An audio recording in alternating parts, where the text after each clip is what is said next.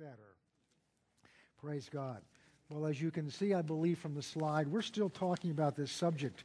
Um, I mean, the, the, title today is What is Missing. It's the second part of what we began last week, but it's part of a series which was really birthed in my heart when we were on vacation uh, um, several weeks ago.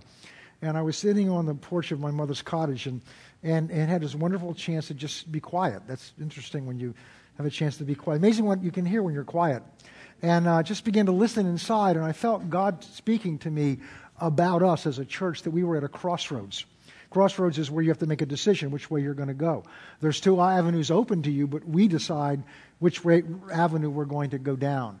And the words he spoke to me was, Are you going to have church or are you going to be the church? And I knew immediately what he meant. And this is what I believe he meant by that. Is having church is it's all about your motive of why you come. Having church is basically centered around us. We come for what we get out of it. We love the praise and worship. We love the color of this carpet. We love da da da da da da da whatever. We love the we love the pastor. We love uh, you know we love the messages. We love whatever it is we we we we love. And so you know when we leave, it's like we measure by what we got out of it. And, you know, we also love to meet people. We see people. We get friends that we have in church, and I can, you know, we sit with them, and we don't sit with people that we don't know, so we sit with people we're comfortable with. And, and we come, and there's nothing wrong with, with uh, visiting friends and being together with friends. And, um, but, but that's having church. And I was, uh, you know, I was, we were saved and, and filled with the Holy Spirit back towards the end of the charismatic renewal when you would have explosions of the gifts of the Spirit, and I believe we'll have them here again, and, and just dynamic things happening, and you know, people's getting goosebumps, and people's hair standing on the edge, and even some people that didn't have hair, they stood on the edge, and just like, wow, wasn't that one? Wouldn't it be a wonderful experience? And they say, wow, boy, do we have church today? And that's all about our experience. Nothing wrong with having experience. But God didn't put the church here to have experiences. He put the church here to be something in a lost and dying and dark world. And that's the choice we have to make. Is our, and we really are at a crossroads. And this is why some of you are experiencing and knowing there's an enemy trying to distract us, trying to wear us down, coming at this church. And it's happened before. But it's, to, it's so that we will not we will make the wrong decision at this crossroads. And the decision is not just the decision that I make, because the church isn't me, it's all of us together. And, and, and, and, and you, are, you affect that decision as well as I do. But oh, my brother and sister, everything's at stake, not just for the people around us, but for our lives too. Because whether we just come to have church, it's like then, you know, we, we, we can go to heaven. But you understand, this is what's so strong in my heart lately. I'll talk more about this at the end. Do you understand? We're, we're dealing with eternity. One, two, three of you got that. We're dealing with, you know, eternity.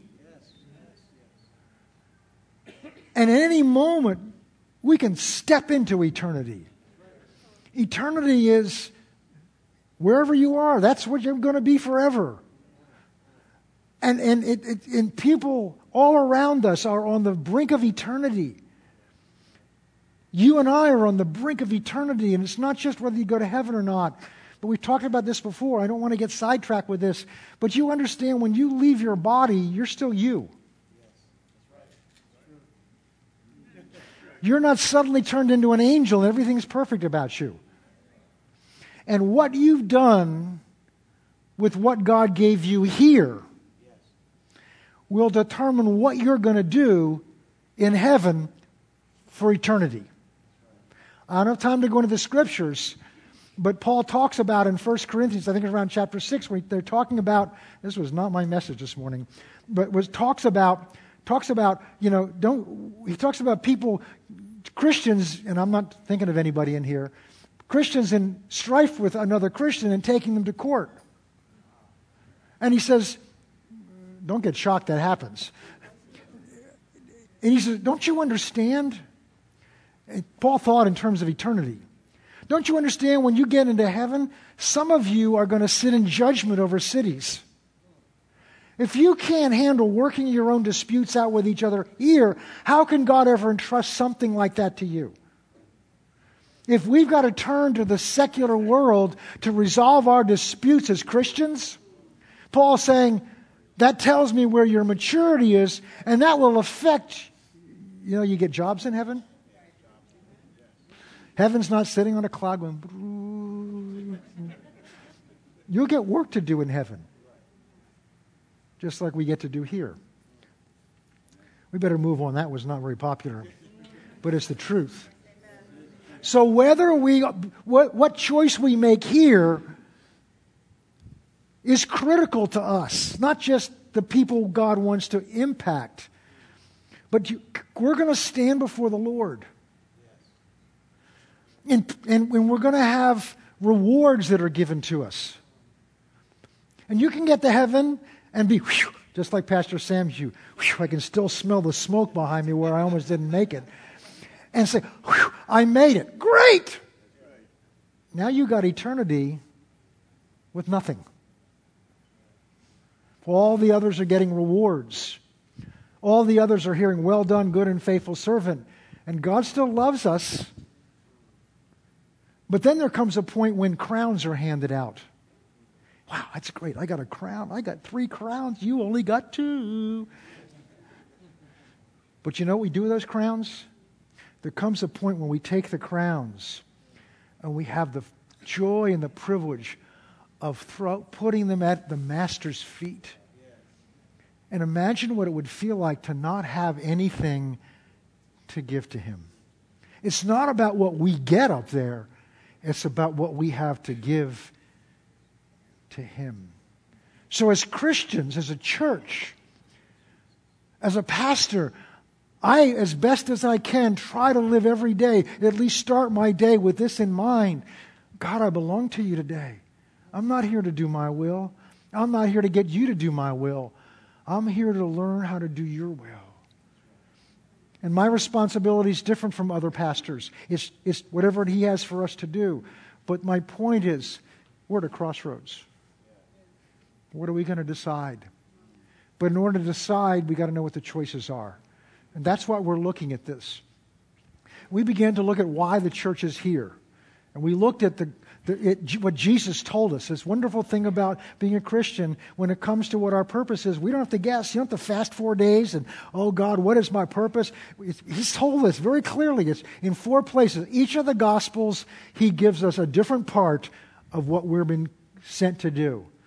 Matthew's, he says, go into all the world and make disciples of all nations. Discipline one, trains one, teaching them to obey all, and observe all that I've commanded them to do, all that I've commanded them to do.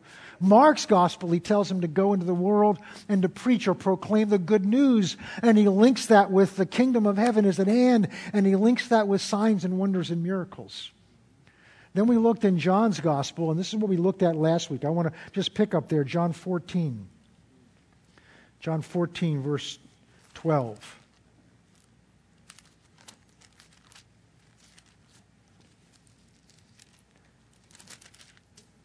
Most assuredly, I say to you, he who believes in me, how many of you believe in him?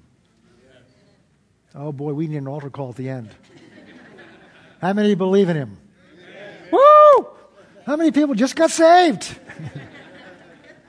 Most assuredly, I say to you, he who believes in me, notice what it doesn't say. It doesn't say, Most assuredly I say to you, apostles. Most assuredly I say to you, pastors, evangelists, teachers. No, he who believes. This is the fourth part of the commission. The works that I do will he do also, and greater works than these will he do because I go to my Father. So Jesus didn't just hang on that cross and go to his Father so we could get to heaven. It was somehow so that we could go do the works that he did.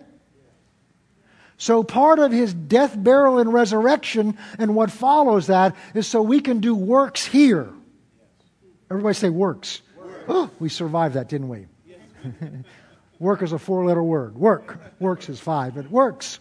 We can do works and the ones, he doesn't leave us in doubt. Well, what are the works we're supposed to do? Well, Pastor, what are they? Let's pray. He says, No, look, the works that I do shall you do also. So there's no great mystery. We just need to go back and look at the works he did, and we did that. We back, went back and looked at some of these works, works that he did. So we're to continue the works that he did. They didn't end when he left. And we looked at these works.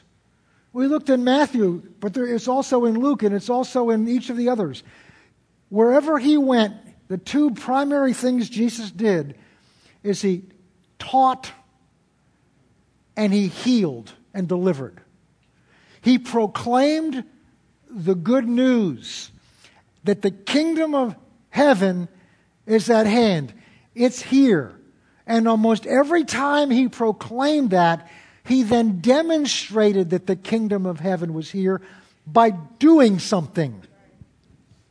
And what he did is he did whatever was necessary to deliver people from the effects of what Satan had done in their lives. Now, he didn't heal everybody, but everyone that came to him, he did. I was raised in church to believe that Jesus did miracles and healed the sick to prove who he was. Well, first of all, Jesus did not have an identity crisis, he knew who he was. Secondly, if that was his purpose, he used a lousy technique because many of the people that he healed, he told them not to tell anybody. Now, the only way that would make sense is if he used reverse psychology, which is when I know you're going to, it's like with a child. You know, a child, if you tell them not to do something, you know they'll do it. So, you, don't you dare clean your room. All right, if I can't clean my room, I'm going to go do it now. That probably doesn't work for the room. But reverse psychology is just another word for lying. God deals with us straightforward, directly. He doesn't play games. I don't have time to go into this. There's scripture to support that. He doesn't play games. He doesn't say one thing and mean something else. He is truth, and He only deals in truth. He is light. There's no darkness in Him or shadow of turning. So when Jesus told them, don't go tell anybody, he meant don't go tell anybody. Why? Because his biggest problem was crowd control. So often it says they, there were throngs around him. He was surrounded, so it was hard for him to move and do what he was there to do. So if Jesus was trying to prove who he was, why would he tell people to be quiet? Secondly, if he was trying to prove who he was, he wouldn't need to heal everybody. He just need to heal only a few in each meeting. No, he did it out of compassion. He did it because the, the, the sickness and disease, the, the, the, the, demon possession was all the result of satanic affliction. And 1 John chapter 3 verse 8 says, For this purpose was the Son of God manifest that he might destroy the works of the evil one, all of his works. So when the, he was demonstrating the kingdom of God that was here, that God's kingdom came to set people free from Satan's effects of his dominion and of sin. So he preached the kingdom of God.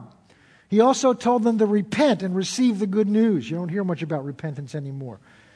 He demonstrated deliverance to the captives and freedom. We'll see more about that in a minute. But how did he do these works? Well, I mean, he's the Son of God. Of course, that's how he could do these works. So we're in John 14. Let's go to verse 10. Do not believe that I am in the Do you not believe that I am in the Father and the Father in me? The works, the words that I speak to you, I do not speak on my own. It says authority up there, but literally in the Greek it just says my own. But look at this. The Father who dwells in me does the works. So Jesus was saying to them, Don't you understand? I didn't do the works. This, is, this, this part of this message is so critical to this choice we have to make.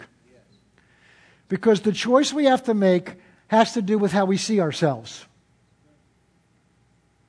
And if we see ourselves as, well, God loves me, I'm in Christ, I'm a, I'm a Christian, I'm going to heaven, and that's it, and we see ourselves as ourselves, we will never fully step into this.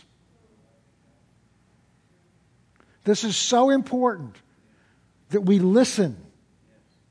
with our hearts and ears of our hearts as carefully as we can. You only got to listen for about 10, 15 minutes, and then you can tune me out the rest of the time. All right? It's interesting because I don't want to get there. Look at this.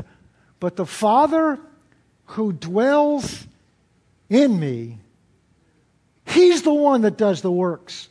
So Jesus is saying, Look, I'm explaining to you because I'm about to tell you to go and do what I did. So I'm going to tell you how I did it. I didn't. It's the Father dwelling in me that did the works.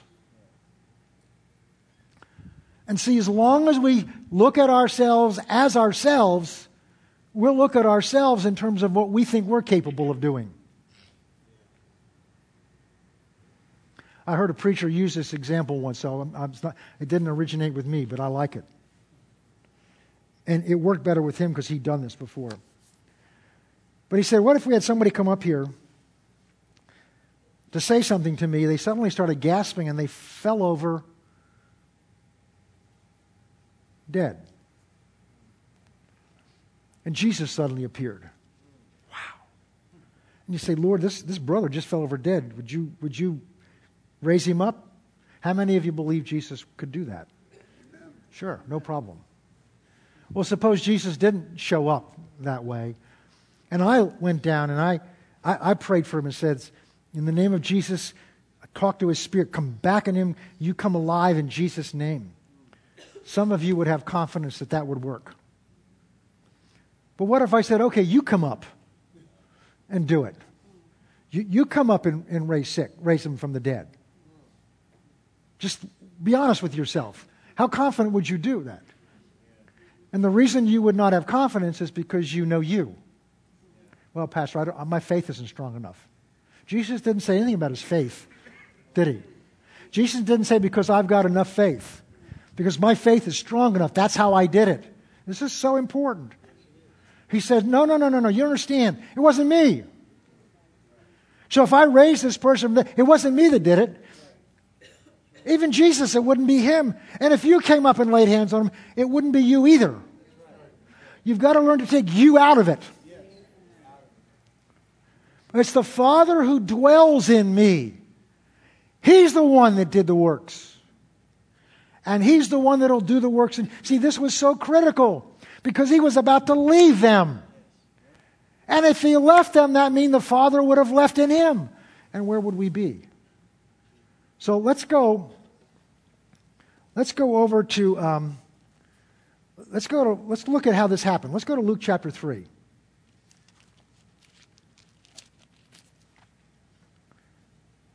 Jesus is about 30 years old, good boy. But what we're going to see is he never did any miracles up to this point. I shared you this with last time. It's obvious because his own hometown people were shocked that he was doing miracles. And if little Jesus at five years of age was, you know, raising their neighbor's dog from the dead, and you know, and and by the time he was twelve, he was walking, you know, he didn't go around Lake of Gal- Sea of Galilee, walked across it, you know, and and he was healing people. They wouldn't have been shocked when he went into public ministry because they'd seen him already do it. Why were they shocked? Because they'd never seen it before. so, so we're going to pick up in chapter three. So Jesus, about thirty years of age comes down to be baptized. When all the people were being baptized, it came to pass that Jesus also was baptized, and while he prayed, heaven was opened, and the Holy Spirit, one third of who God is, descended in bodily form like a dove. He wasn't a dove, that's how he came down.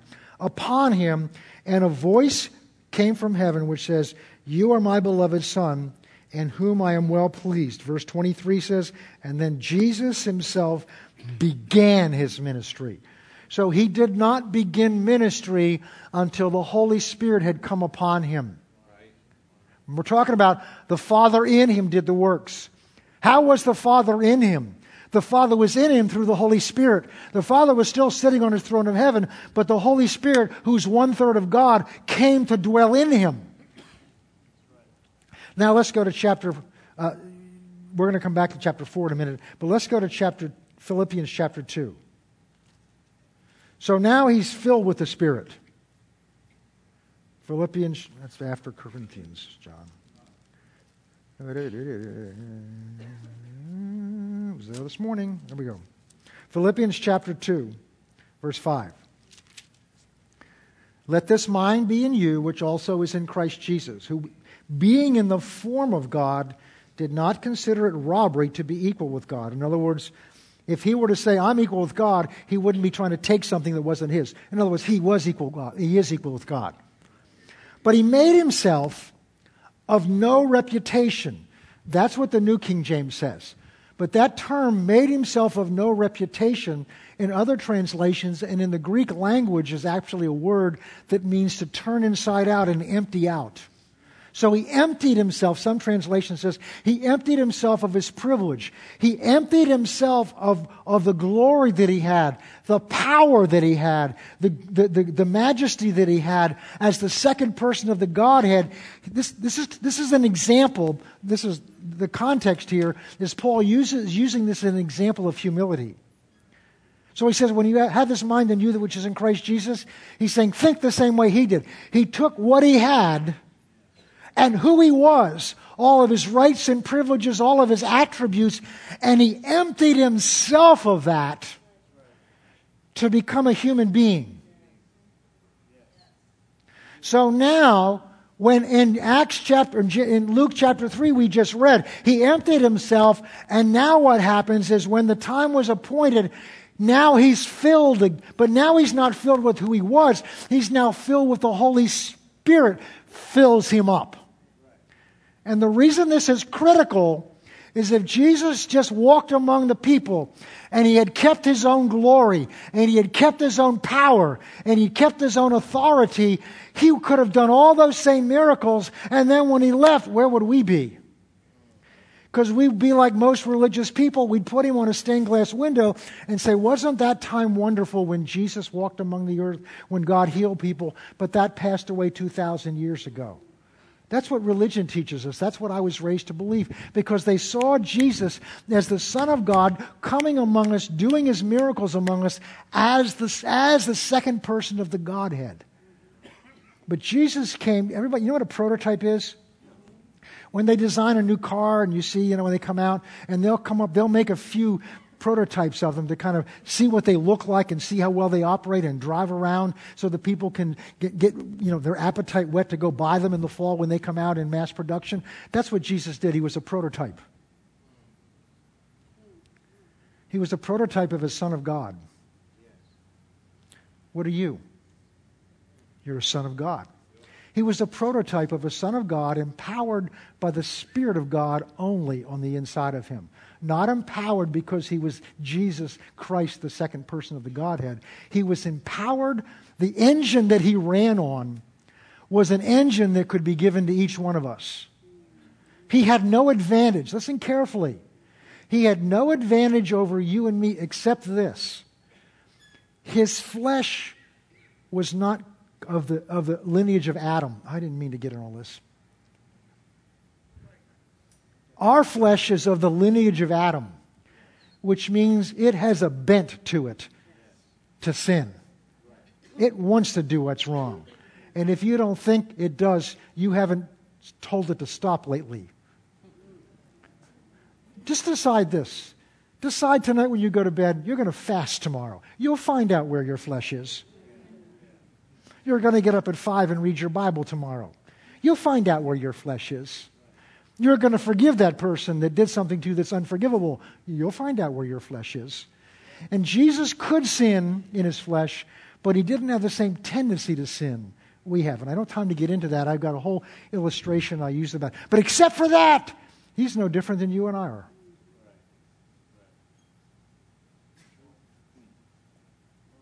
He's no different than you or I are. I'm going to show you that. So now he's he laid all his own attributes, his own glory aside. I want to, I want to prove it to you. Let's go to, let's go to John chapter 17. John 17. Oh, John, we got to move along. John 17. Now Jesus has finished what he said, his last words to his disciples, and now he's having his last conversation with his Father. Come on, John. John 17, 1. Jesus is now praying directly to his Father. Jesus spoke these words, lifted up his eyes to heaven, and said, Father, the hour has come. Glorify your Son, that your Son may also glorify you. As you have given him authority over all flesh, that he should have eternal, give eternal life to those that you've given him. And this is eternal life, that they may know you and the only true, to the only true God and Jesus Christ whom you've sent. I have glorified I have glorified you on the earth. I have finished the work which you gave me to do. Look at verse, verse 5. And now, Father, O Father, glorify me together with yourself. Look at this, with the, with the glory which I had with you before the world was. Philippians 2 said, before he came down, he laid aside all those attributes, emptied himself, so that when he walked among us, he, what he did, he did because he was filled with the Holy Spirit. But now he's about to go back to the Father, and what he's saying to him, now return to me that glory of the second person of the Godhead that I emptied myself of when I came to do my assignment here. Can you see that?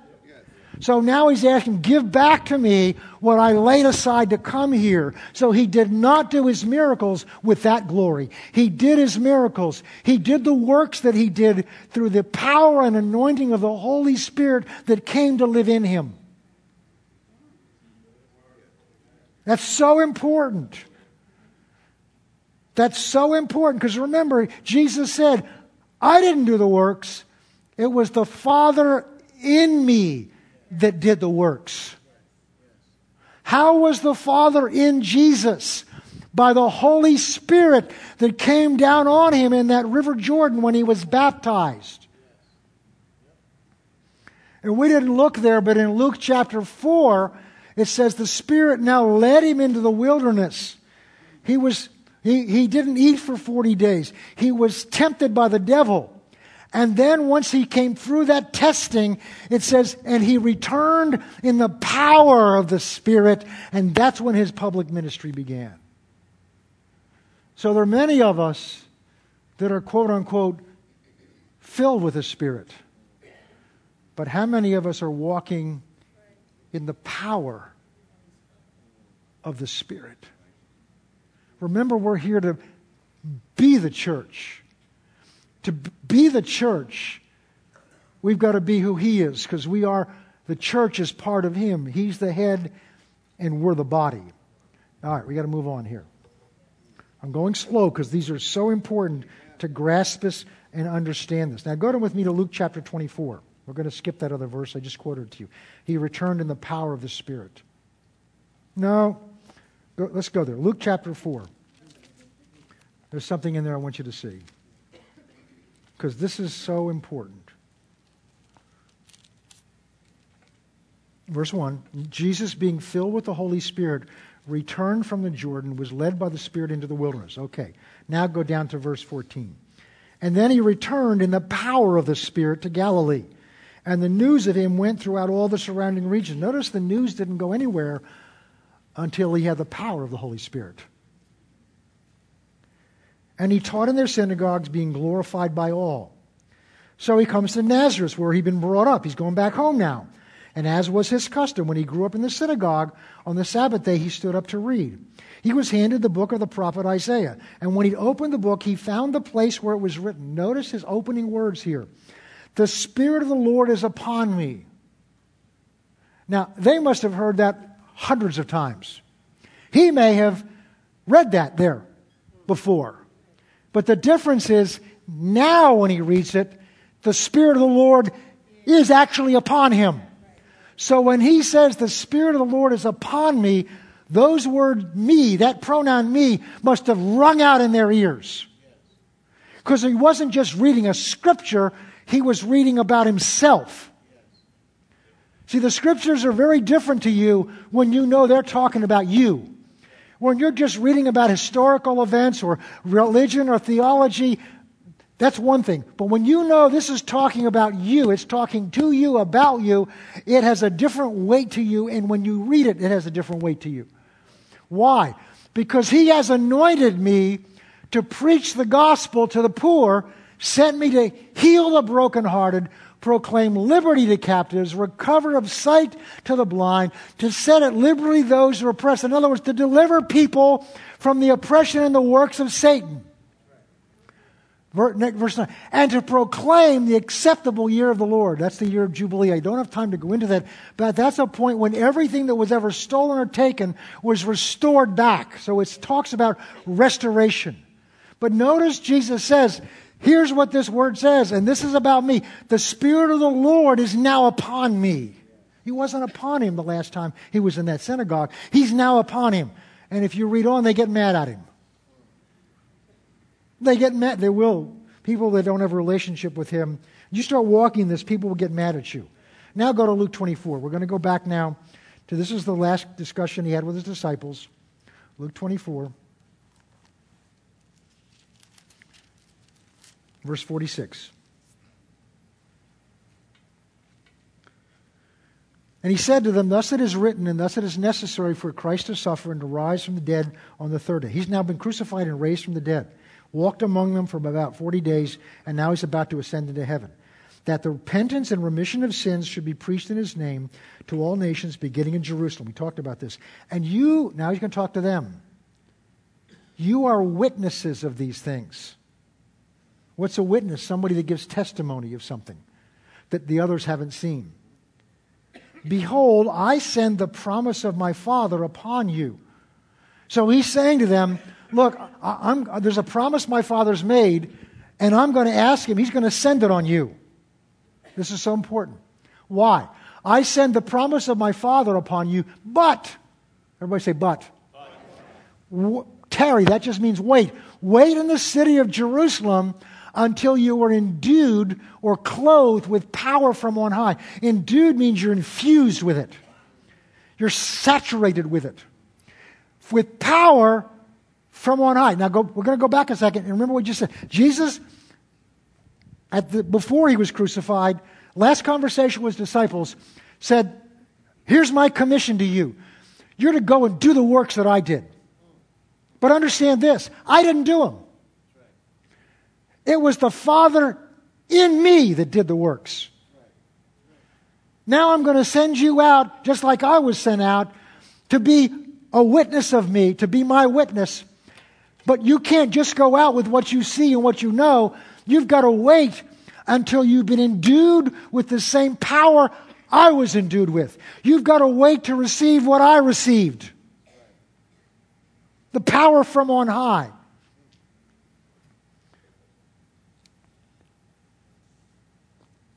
John chapter 14. We're bouncing all over, I know, but they'll put it up there. John 14.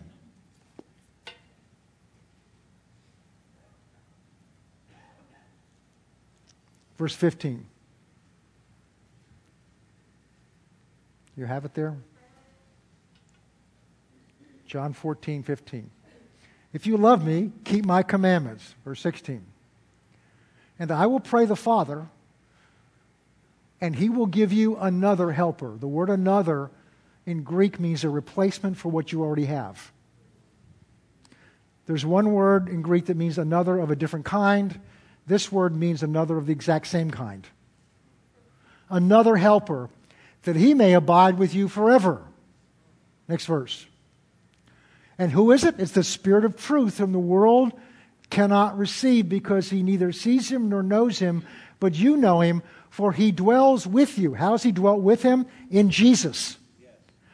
But he will be, he will be in you. Notice this is another helper. Now, John 16, verse 5.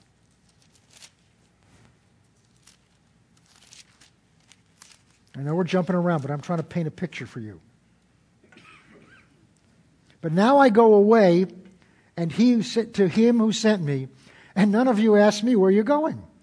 Because I've said these things to you, sorrow has filled your heart. Nevertheless, I tell you the truth. We talked about this last week.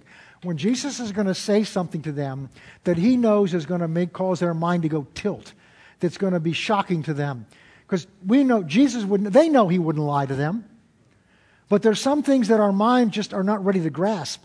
And so there were, in those cases, he would say, Verily, verily, I say unto you. Or here he's saying, I'm telling you the truth. Nevertheless, I tell you the truth. It's to your advantage that I go away. That to me is one of the most powerful verses in the Bible. How can it be to your advantage? That mean, advantage means you're going to get something better than you have.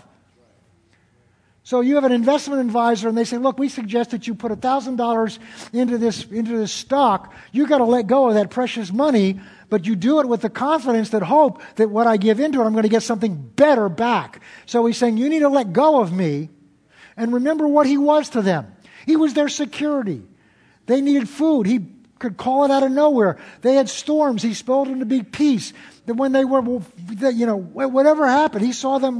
They saw him raise the dead. They saw. They were not worried when they were with him. And now he's saying, "Guys, I'm leaving, but it's to your advantage I leave." But isn't, isn't it God so good? He doesn't just say, Trust me that I'm telling you it's to your advantage. He's going to tell them why. Now, if I tell, I tell you the truth, it's to your advantage that I go away. For if I don't go away, the helper will not come to you. But if I depart, I will send him to you. Next verse. And when he's come, he will convict the world of sin. So he does this work. He does this work. He will convict the world of sin and of righteousness and of judgment. Of sin because they do not believe in me, of righteousness because I go to my Father and you see me no more, of judgment because the rule of this world has been judged. I don't have time to get into those right now. I still have many things to say to you, but you cannot bear them. However, when He, the Spirit of truth, has come, He will guide you into all truth, for He will not speak of His own authority, but whatever He hears, He will speak, and He will tell you things to come. He will glorify me, for he will take what is mine and declare it to you. All things that the Father has are mine. Therefore, I said, He will take what is mine and declare it to you. So he's told them to wait. He's trained them. He's taught them. He's equipped them. They know infinitely more of what he's like than you or I do. And he said, That's not enough. You need to wait in Jerusalem until you have what I have until the Father dwells in you the same way He dwells in me. You can have a relationship with Him, but you need the power from on high. Notice He didn't say the wisdom from on high.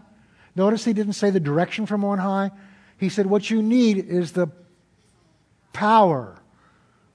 And that's what what's missing.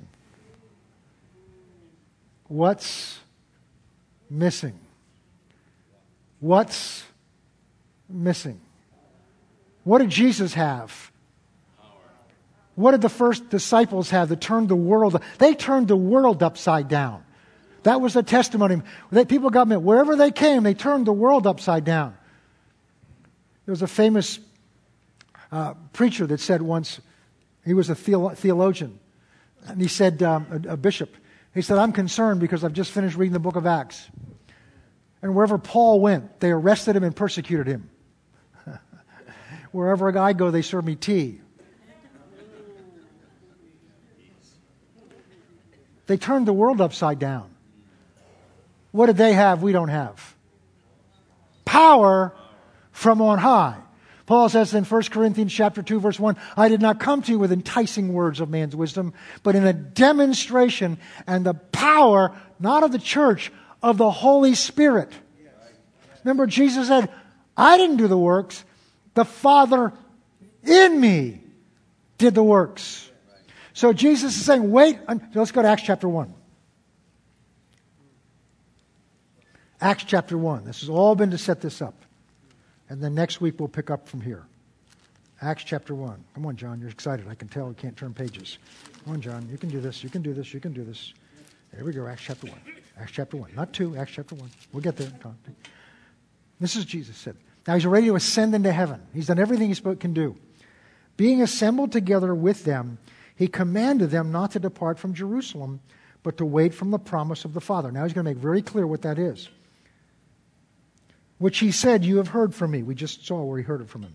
For John truly baptized with water, but you shall be baptized with the Holy Spirit not many days from now. Stop a second. I want to explain the word baptized to you because baptized is not an English word, it's literally a Greek word that's been brought into English. baptizo. And it comes, the root of this word, the history of this word, is it comes from when they used to take linen cloth and they would dye it different colors. So they would have a container of dye, red dye, blue dye, whatever color dye. And they would take this and they would dip it down into that red fluid or blue fluid, and then they would pull it back up again. The word was used was to baptizo, baptize. What happened when they did that? They took white cloth, white fibers, and when they put it down in that blue dye, the blue dye got absorbed into the white linen fibers. So it became part of it and one with it. If, if, it, if it just got wet, you could bring it out, shake the blue dye off, and it would still be white. But when it came out of the blue dye, the white linen was changed and was more like the, what it was put into than what was put into it. To be baptized with something, which means to be saturated with it and immersed in it. My stepfather was a lawyer that represented a bank. And what they used to give out were these little, I don't have time to spend much time on this, these little compressed pieces of cardboard. And he would bring them home to us because it had the name of the bank on it. But we knew what it was. So the first thing we would do is go over to the sink, fill the sink up with water, and begin to slowly immerse this. It was a sponge. But it was a sponge that all the air was compressed out of. Some of you are old enough to remember those things. And as you would put it down in this water, it would begin to absorb the water and would begin to fill out. There was no more there was no more content. It was just as much sponge after as it was before, but now the sponge was filled with the water. And then what we would do is we would take it out and we would squeeze the water out and all the air out, and we would get it, dip it down in there, and we release it. It would soak in all the water. There'd be more. There'd be less air and more room for the water. We're boys. and we got a sponge that's so saturated with water that when you pick it up, it drips.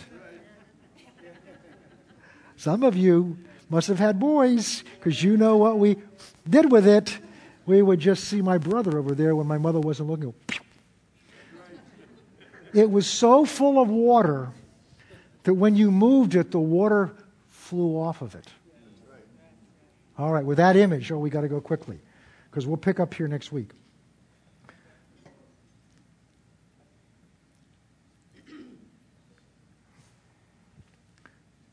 Verse 6. Therefore, when they come together, they asked him, saying, Lord, is it this time you're going to restore the kingdom? He said to them, It's not for you to know the times or the seasons which the Father has put in his own authority. That's a whole other message. Verse 8. But you shall receive, say it, you shall receive power. Not wisdom, not direction, not understanding. You shall, what's missing? You shall receive Power when? When the Holy Spirit has come upon you, just as He came upon Jesus and empowered Him to go do the works. He's the Father in Jesus did the works. The Father in Jesus was the Holy Spirit, which He received when He was baptized. And Jesus is saying, you're going to go do the same works I do because the Father in you is going to do the works and you wait here until He's come in you and empowered you to do the works. And then you shall be witnesses. I looked that word up. I knew it was true, but I looked that up again this morning. That word witness is not a verb. He's not saying, once this happens, I want you to go witness for me. He's not talking about something you do. He's talking about something you are. Most Christians are trying to do, do something to be something. And it's backwards. You've got to be who He's made you to be, and then out of who you are, do what He wants you to do. That's a whole series in itself. In Jerusalem, Judea, Samaria, and all the ends of the earth. We're going to have to pick up here next week. We're going to pick up here next week, and then what we're going to do, maybe not next week, we're going to have a time we're going to have a service on a Sunday morning where I offer for you to be baptized in the Holy Spirit.